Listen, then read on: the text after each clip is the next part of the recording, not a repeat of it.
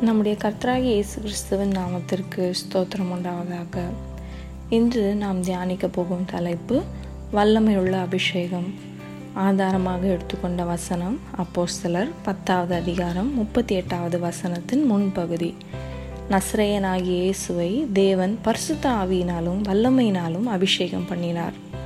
அபிஷேகிக்கப்பட்ட இயேசு கிறிஸ்து பிசாசை கடிந்து கொண்டார். பிசாசால் துன்புறுத்தப்பட்டவர்களை விடுவித்தார். மற்றும் பல வியாதிகளை குணப்படுத்தினார். நாமும் இயேசு கிறிஸ்துவை போல அபிஷேக அனுபவத்தை பெற முடியும் என்று நான் விசுவாசிக்கிறேன். இந்த அபிஷேக அனுபவத்தில் பரிசுத்த ஆவியானவர் நமக்கு உண்மையை கற்பிக்கிறார். எல்லாவற்றையும் வெளிப்படுத்துகிறார்.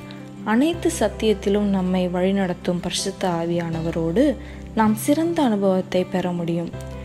இரண்டு பேதொரு முதலாவது அதிகாரம் மூன்றாம் நான்காம் வசனத்தில் உள்ளபடி தேவன் தம்முடைய மகிமையிலே நமக்கு மிக அருமையான மற்றும் நம்பிக்கைக்குரிய விஷயங்களை வழங்கியுள்ளார்.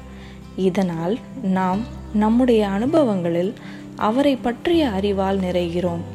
தேவனின் இயல்பை பெற்ற பின்னர் தேவன் நம்மை தேர்ந்தெடுத்தது அவர் வல்லமைகளையும் திறன்களையும் பார்த்து ரசிப்பதற்காக அல்ல. மாறாக தேவ வல்லமையை பெற்று அனுபவிப்பவர்களாகவே தேவ வல்லமை நம்மில் செயல்பட பரிசுத்த ஆவியானவர் அவசியம். உண்மை என்னவென்றால் விசுவாசியில் வாழும் பரிசுத்த ஆவியானவர் மூலமாகத்தான் தேவன் எல்லாவற்றையும் செய்கிறார். தேவன் நம்மை தேர்ந்தெடுத்து அவருடைய இரத்தத்தால் நம்மை கிரயத்திற்கு வாங்கினார் எனவும் பரிசுத்த ஆவியின் மூலமாக அவருடைய வல்லமையினால் பரிசுத்த வேதாகமத்தில் இருக்கும் எல்லா வாக்குறுதிகளையும் நிறைவேற்ற நம்மை அபிஷேகம் செய்தார் எனவும் நான் நம்புகிறேன். அவருடைய அபிஷேக வல்லமையோடு பரலோகத்தின் வல்லமைகளையும் ஆற்றல்களையும் பூமியின் வல்லமைகளையும் ஆற்றல்களையும் நமக்கு அளிக்கிறார்.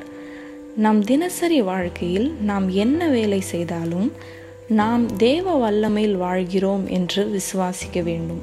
இயேசு கிறிஸ்து நமக்கு கற்பித்த அபிஷேக அனுபவத்தை நாம் பின்பற்ற வேண்டும். அத்தகைய அபிஷேக வல்லமையுள்ள கிறிஸ்தவ வாழ்க்கை முறையை அடைய வேண்டும். ஆமேன்.